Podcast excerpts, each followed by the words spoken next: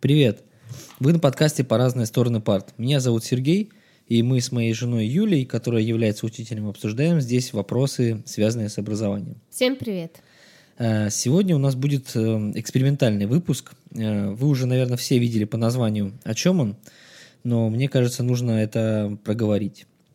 Мы все понимаем, что наша жизнь заставляет нас учиться ну, практически на всем ее протяжении – начиная со школы или даже детского сада, заканчивая прокачкой своих ну, профессиональных навыков на работе.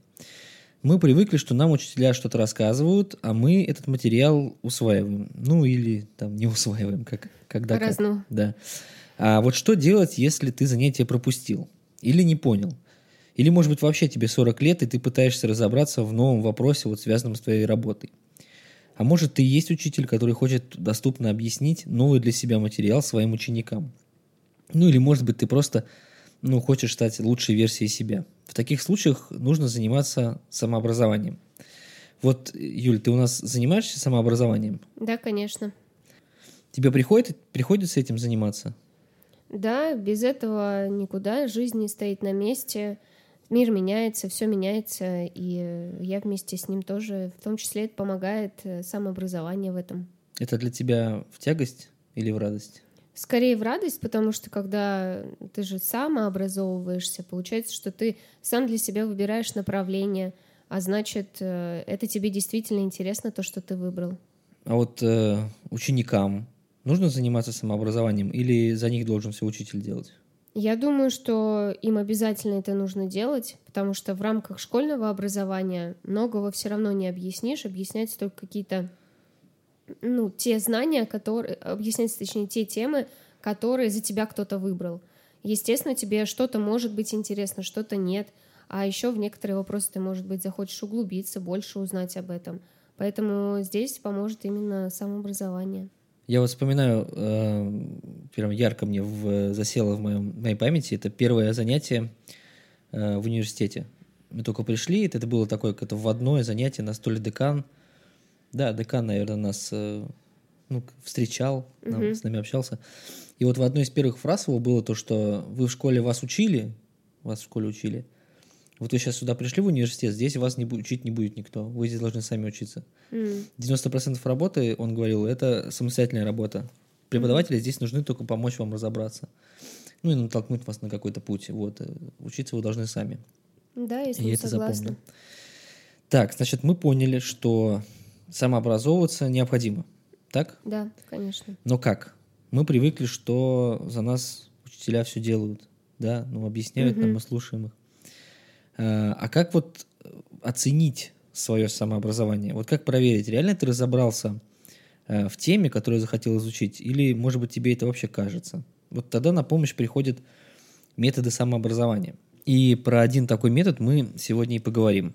На самом деле есть несколько ну, достаточно известных методов, которые уже доказали свою эффективность, но мы сегодня становимся на одном. Вот, но если увидим, что вам интересно, то возьмемся и за другие, да? Да. А, так, ты знаешь, кто такой Ричард Фейнман? Ну, это же о нем э, говорили в сериале «Теория большого взрыва», правильно? Это вроде физики известный. Ну да, даже не то, что известный, это прям э, ну, бог физики. Он наравне с Эйнштейном, но, может быть, второй после него современной физики. Вообще, это выдающийся ученый из Америки, он участвовал в Манхэттенском проекте. Ты знаешь, что это такое? Это там, где были заключенные. Нет. Это он? Это Нет. Э, Манхэттенский да? проект это кодовое название группы ученых разработки, которая занималась разработкой атомной бомбы. А, То есть он был один из э, людей, который изобрел атомное оружие. Вот. А, ну, его называют отцом квантовой физики, он Нобелевский лауреат. В общем, угу. человек очень высоких интеллектуальных способностей, можно так сказать. В чем сомневаться, ну, как не, невозможно в этом сомневаться. Угу. Но кроме того, что он был ученым физиком, он еще был, ну, мыслителем, философом. Вот. Э, он занимался очень сложными научными процессами, которые буквально находятся на грани понимания человеком. Например, вот его называют отцом квантовой физики. И если попытаться понять квантовую физику в современной интерпретации, ну, это очень тяжело для человека, даже подготовленного. И мне кажется, э, чуть-чуть, если еще глубже копнуть, то там уже человек как существо уже не сможет понять. То есть очень сложные вопросы, они очень нетривиальные. И поэтому Ричарда Феймана очень интересовали вопросы понимания, объяснения и обучения. То, о чем наш подкаст как раз. Uh-huh. Вот. После долгих экспериментов, в которых он выявлял то, что он знает, и то, чего он не знает, ну, он какие-то тетради вел, в которых записывал, что он знает и что он не знает, и, соответственно, что он узнал. То есть он прям какие-то вел такие вот записи о том, что он познает в этом мире. Угу. И вот, э, анализировав все эти записи, он разработал некую методику, которую назвали его фамилией, методика Фейнмана. А, она даже посвящена не, ну, не столько даже обучению себя, а пониманию чего-то нового и тебе пока неизвестного. Да? Да, и, конечно же, мы не могли просто рассказать о каком-то методе, да, кому было бы это интересно. Мы, естественно, как подопытные мышки, решили проверить его на себе.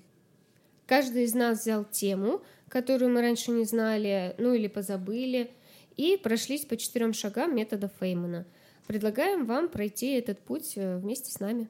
Да, ну тут есть оговорочка, конечно, мы пользовались некой модернизированной версией методики современной с использованием современных технологий. Э, сейчас вы поймете все. Э, значит, первый шаг – определите тему. Ну, все достаточно понятно, нужно просто понять, что ты хочешь изучить. Да? Э, я взял тему, что такое ноты и где они расположены на гитаре, на грифе гитары. Вот, я намеренно взял, на самом деле, тему, которую я ну, как будто бы знаю, но, наверное, урывками не до конца, и никогда я в голове не складывал ее полностью своей. То есть я что-то знаю, что-то не знаю, но никогда не выяснял, насколько как бы мои знания здесь четкие и глубокие. Я хотел проверить методику именно вот в такой ситуации. Да, я взяла тему состав атмосферы, а, потому что сейчас очень много говорят об экологии в стране и в мире, и мне почему-то захотелось освежить в памяти именно э, эту тему. Вообще в школе мне очень нравилась география, и даже после девятого класса я сдавала экзамен по ней. Но потом все как-то математика у меня вытеснила все, вот, и все позабылось. А еще в школе, в которой я сейчас работаю, очень увлеченные учителя географии, когда с ними встречаешься там на переменах или просто разговариваешь, что они так интересно рассказывают о географии, что хочется после разговора с ними узнать еще больше. Да, пишите, если хотите учителя по географии к нам в гости. А, ну, значит, мы определились с темой. А, теперь шаг два. Ищем информацию и разбираемся в ней. Ну, здесь получается классическая такая история. А, ну, просто мы находим ту информацию, которую мы хотим вы, выучить, вы, а, понять, да, и над ней просто работаем, учим ее. А, в идеале, конечно, писать конспект. Я так делал. Я нашел видео на YouTube, просто в котором все, что мне нужно было, объяснялось. Начал его смотреть и записывать конспект. То есть я тормозил, стопал его и писал конспект, ну, вот как в институте, как в школе. Просто тезисно записывая то, что э, мне казалось важным. Mm-hmm. Вот. Я тоже составляла конспект. А, на что очень бурно реагировали мои ученики, потому что как вдруг учителя математики учебник по географии в руках. Они меня очень много спрашивали, зачем мне это.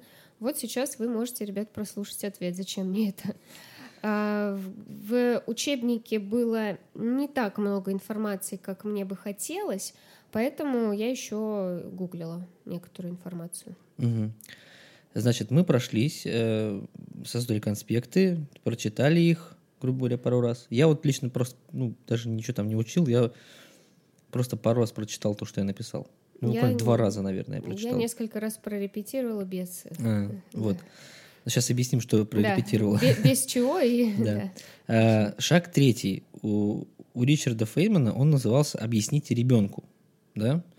Фейман вообще предполагал действительно реально объяснять сложные там вот свои, например, физические какие-то вещи – из квантовой физики детям, ребенку. Взять ребенка подопытного. Я бы это послушала, кстати. Тогда это самое, тогда, видимо, попроще относились к психологическому здоровью детей. Сейчас не запретили бы такое.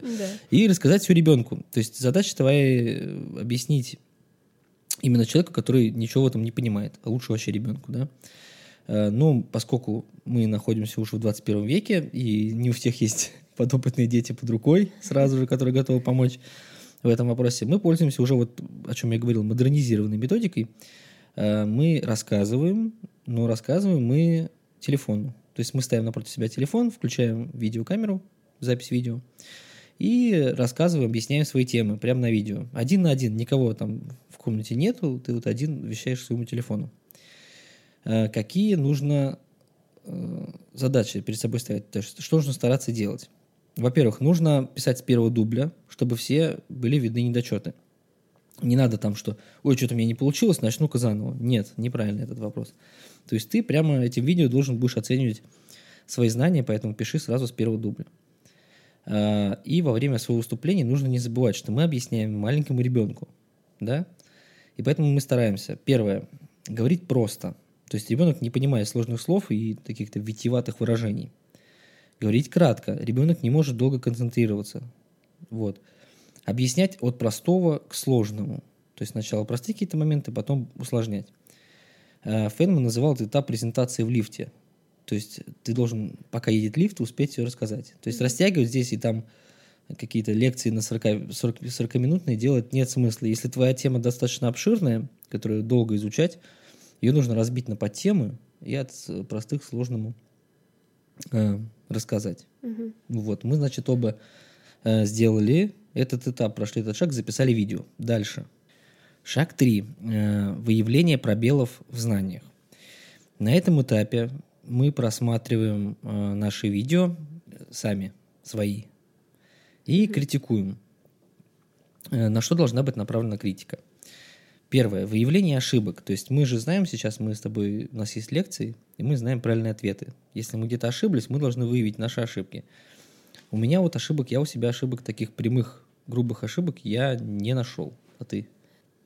У меня эти ошибки были. Например, я путала азот и озон. Озон же это магазин, как ты могла путать? Ну ладно. Так, вторая. Выявляем места, в которых была наша речь неуверенной. Вот тут, кстати, у меня прям случился этот э, очень интересный опыт.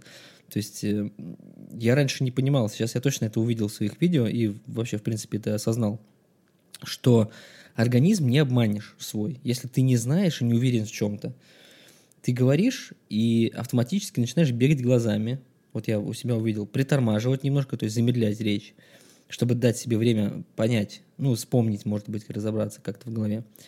Появляются какие-то мусорные слова, типа «это», «ну», вот это все.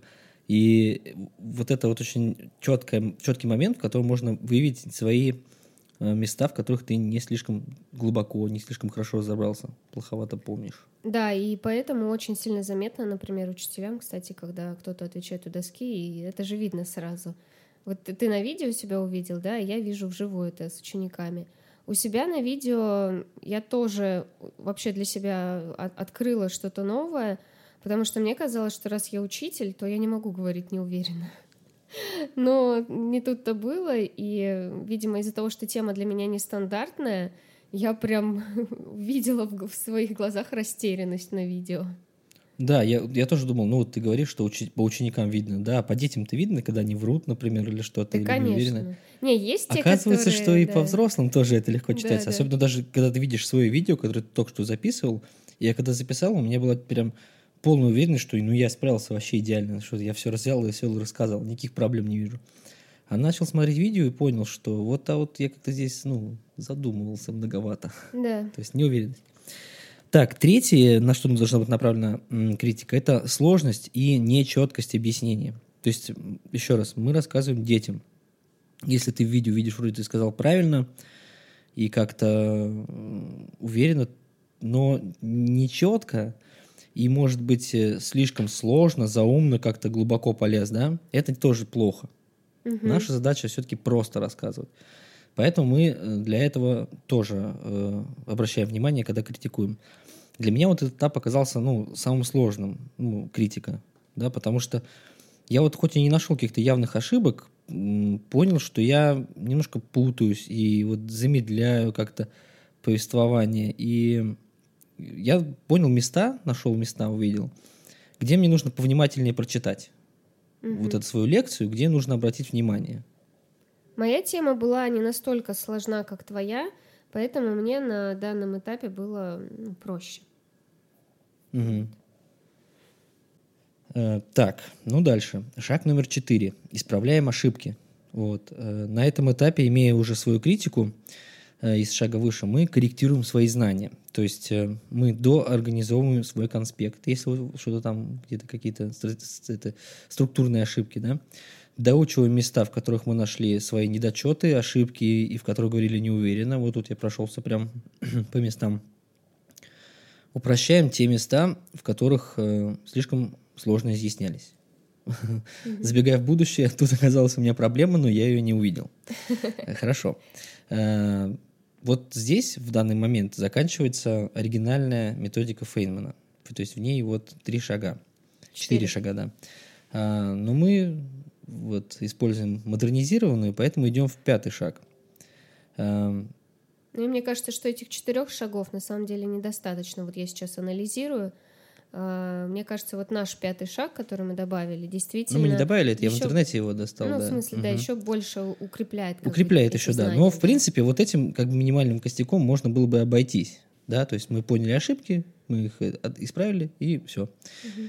Вот. Но, используя методику из интернета, мы берем шаг 5. Используя свои наработки, объясняем свою тему реальному человеку. То есть до этого мы проходили, записывали видео сами себя, мы их откорректировали, подумали, и теперь рассказали уже свои презентации, вот эти вот, э, друг другу. То есть мы просто повторили тот же самый эксперимент, только не на видео, а уже друг другу. И с возможностью как бы задавать вопросы наводящие сразу mm-hmm. в процессе. То есть как будто вот это, в принципе, по сути, твой опыт школьный. Ты как, рассказываешь как детям. защита, да, какой-то темы. Да. Э, ну и дальше, соответственно, выслушиваем критику, последний шаг – пять с половиной назовем его. Да. Выслушиваем критику и делаем уже ну, окончательные выводы, уже последние. А, я вот на этом этапе с э, большим удивлением для себя узнал, что ты ничего не поняла. Ну, то есть не то, что это я, конечно, утрирую. А, у тебя остались пробелы по моему рассказу. Вот. Я сначала не понял, думал, как так вообще, как это произошло. Потом я уже отрефлексировал и понял, что где-то я был знаешь, слишком уверен э, в том, что если я вот это понимаю, значит, все вокруг это понимают. Угу. Вот это была моя прям глобальная ошибка. Например, тебя ввел в ступор тезис о том, что нота ля диез и си бемоль – это один и тот же звук. Угу. Да, то есть странно, почему один и тот да, же звук зачем, называется. Да. Зачем для одного и того Я как-то ну, бегом пробежался, поэтому то есть для меня это понятно, ну, абсолютно. Я как бы ну, не уточнил, не заострил внимание, не остановился на этом моменте из-за чего у тебя остался ну, пробел, непонимание. И это было, конечно, э, ну, моя конкретная ошибка. Я вот этот, на этапе самокритики, когда я смотрел видео, я же примерно ну, то же самое рассказывал, там я это явно пропустил, не заметил, да. Э, я на самом деле забыл, что объясняю ребенку в кавычках. Угу. Вот в какой-то момент я потерял этот э, навык. И у тебя возникли вопросы даже в том, что вот в русской интерпретации нота называется ля, а пишется а почему-то, да. да, вот как в Америке называется он a, типа a diез, а у нас ля диез, а пишется они одинаково. И тебя это как бы ну, начало путать, хотя для меня это ну, абсолютно очевидно, да, я вижу как бы написано а где-то там на сайте аккордов, это ля. Для меня это как бы очевидно, ну и понятно. А тебе нужно было э, понимать, что ты, условно, ребенок в данный момент, и мне нужно было глубоко этот момент проговорить. Угу. Вот. А, ну, давай сделаем выводы по этой методике какие-то. Я предлагаю так поступить. Я подготовил несколько вопросов, на которые мы с тобой вместе дадим ответ для того, чтобы нам ну, оценить наши ощущения общие. Угу, угу. Согласна, да? Да, давай. Вопрос один. Кажется ли нам, что метод Фейнмана рабочий? Вот для себя скажу, что мне кажется, да. Особенно для вопросов, которые э, присутствует сложная структура, когда ты сам ее до конца не можешь вот так быстро выхватить и понять. Э, я вот очень быстро смог э, на этапе критики осознать, где было недопонимание мое, и я его как бы исправил. Угу. Мне тоже кажется этот метод рабочим, вот как ты сказал, для материала, в котором присутствует сложная структура – И вот если, опять же, интерпретировать на мой предмет, да, то этот способ отлично просто подойдет для доказательства теорем, например.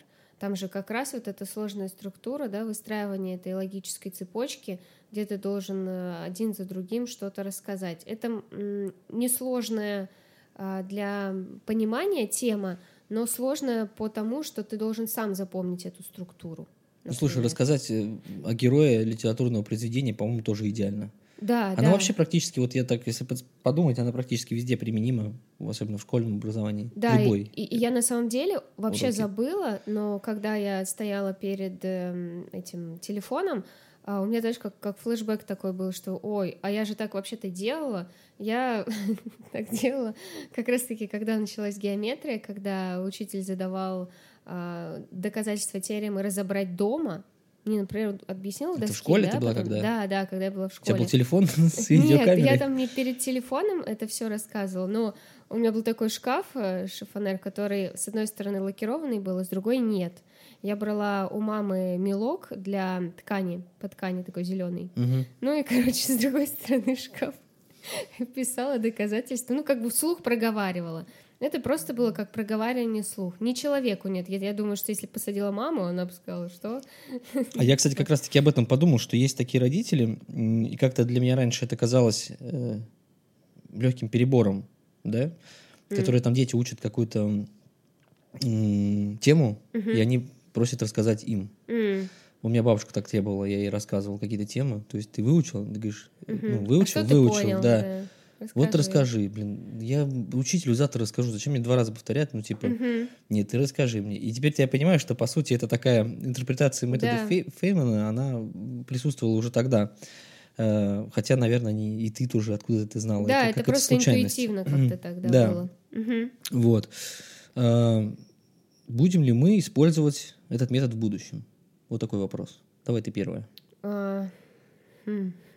Сложный вопрос. Ну, скорее, да.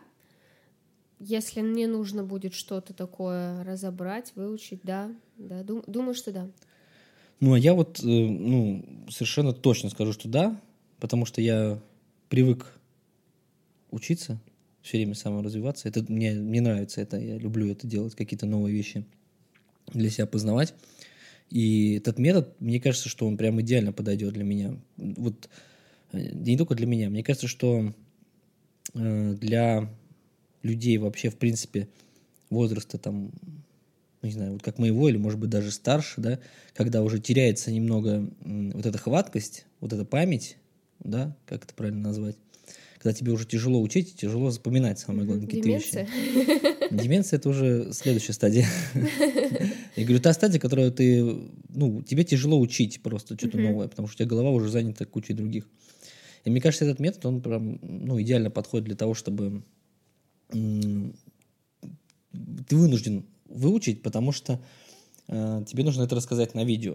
Тебя как бы сама жизнь заставляет э, подготовиться хорошо, mm-hmm. не увильнуть от этого, не обманешь себя. Нужно рассказать и потом посмотреть это видео, и на нем будет все видно. Это прям мотивация. И, ну, как бы точно буду, вот гарантирую. Вопрос три. Посоветуешь ли ты этот метод своим ученикам? Э, думаю, что я расскажу об этом методе. Может быть, без э, видео, а вот как ты только что сказал, да, родителям рассказать или кому-то другому объяснить. На самом деле это действительно используется, может быть, просто другой интерпретации. А, когда, например, один ученик объясняет другому, да, ведь пока ты объясняешь, ты уже сам поймешь, что называется. Но я считаю, что вот в под тем шагам, по которым прошлись мы, это достаточно долго. То есть это его, я бы выделила э, его вот этот такой минус.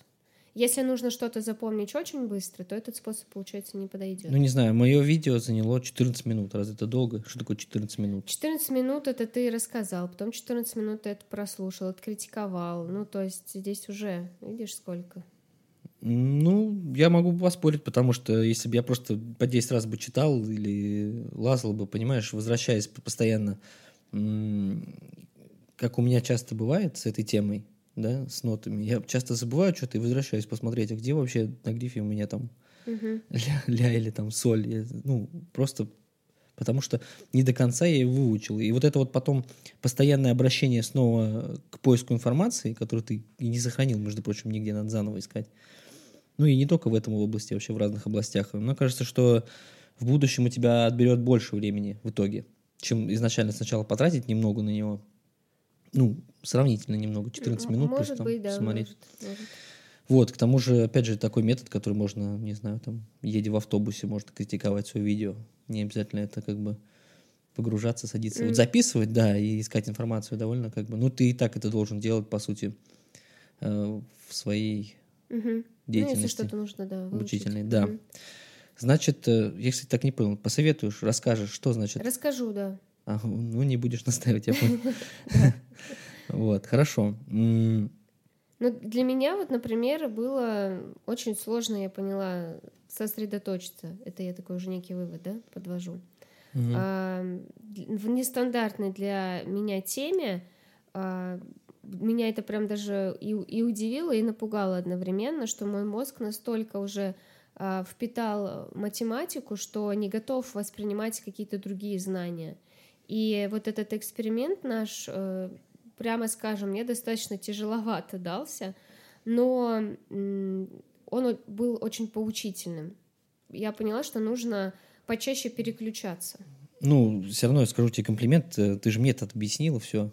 То есть mm-hmm. я на, на, на последнем этапе, на пять с половиной, я даже задавать вопросов никаких не было. То есть я и так все это как бы ну, я все понял, то, что мне хотел сказать. То есть у тебя получилось, ну, видимо, это твоя профессия все-таки. Ну, в, том, в том числе это Профессиональный тоже, да, навык, да, тебя это самое, у тебя получилось полностью. Вот у меня оказались пробелы, а у тебя, то есть, или ты, может быть, на этапе самокритики лучше справилась в итоге, чем я.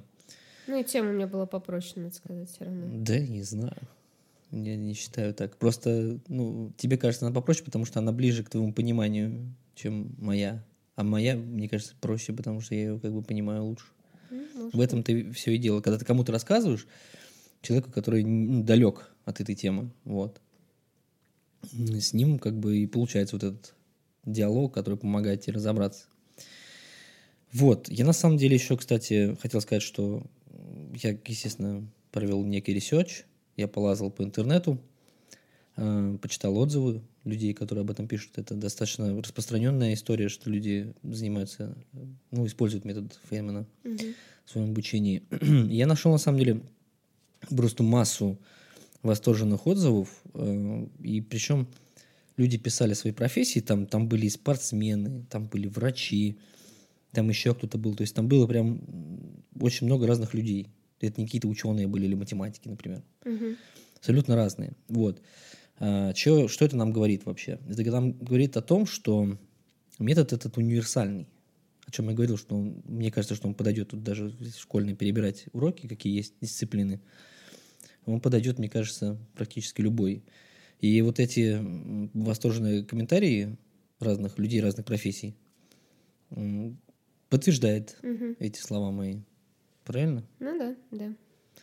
А, ну, предлагаем вам самим попробовать, не доверять нашему мнению, проверять, попробовать самим и напишите нам в нашей группе ВКонтакте, которая называется «По разные стороны парт», о ваших результатах и наблюдениях. И, может да? быть, какие-то выводы у вас Какой-то отзыв, да, может да. быть, выводы. Понравилось вам, не понравилось, посоветовали да. ли вы бы этот... Мы обязательно их зачитаем в следующем выпуске, посвященном самообразованию, если он выйдет.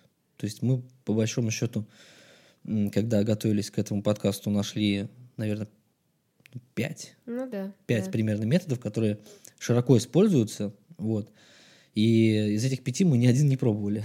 Может быть, вы какой-то можете посоветовать. Да. Каким и мы, вы пользуетесь? Мы возьмем и, если вам понравится, вам будет интересно, мы возьмем эти все пять и по очереди их испытаем на себе. Да. Вот. Ну и, конечно, мы, как я сказал, я прям буду использовать этот метод. Вот. И мы в любом случае еще хотя бы попробуем ее разок-другой. И, как говорится, будем держать вас в курсе. Угу. Если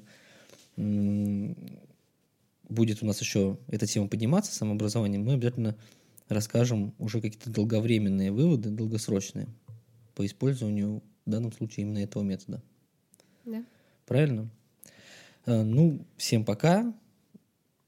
Пока. До, до, новых, до новых встреч, да. то есть до следующего воскресенья.